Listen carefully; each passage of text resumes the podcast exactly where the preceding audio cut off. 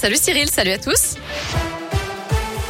À la une, un bouclier tarifaire qui fait grincer des dents. Le Premier ministre Jean Castex a annoncé hier que le gouvernement allait bloquer le tarif réglementé du gaz cet hiver après la hausse de douze pour cent d'aujourd'hui et plafonner la hausse de l'électricité à quatre pour cent début d'année prochaine.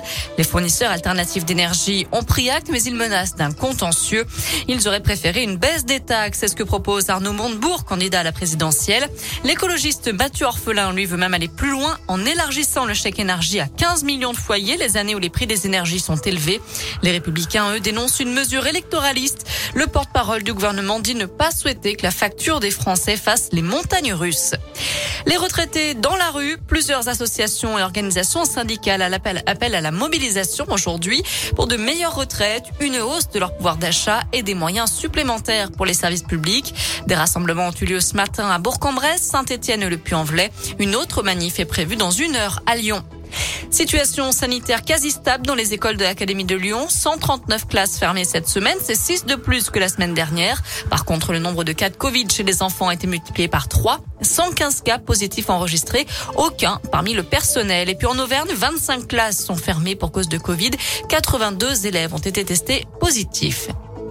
Une bonne nouvelle pour l'emploi dans la région. Le groupe Fleurus, spécialisé dans la maroquinerie de luxe, va créer des ateliers de confection sur le site de l'entreprise Ardésie à Onia, dans le Puy-de-Dôme.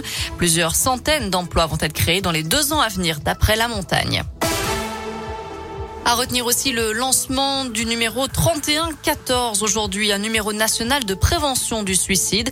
Une ligne d'écoute confidentielle est disponible vingt-quatre heures sur vingt-quatre et sept jours sur sept. Ce numéro s'adresse à la fois aux personnes ayant les idées noires, mais aussi à leurs proches et aux personnes endeuillées par un suicide. Il faut savoir que neuf mille personnes se donnent la mort chaque année en France.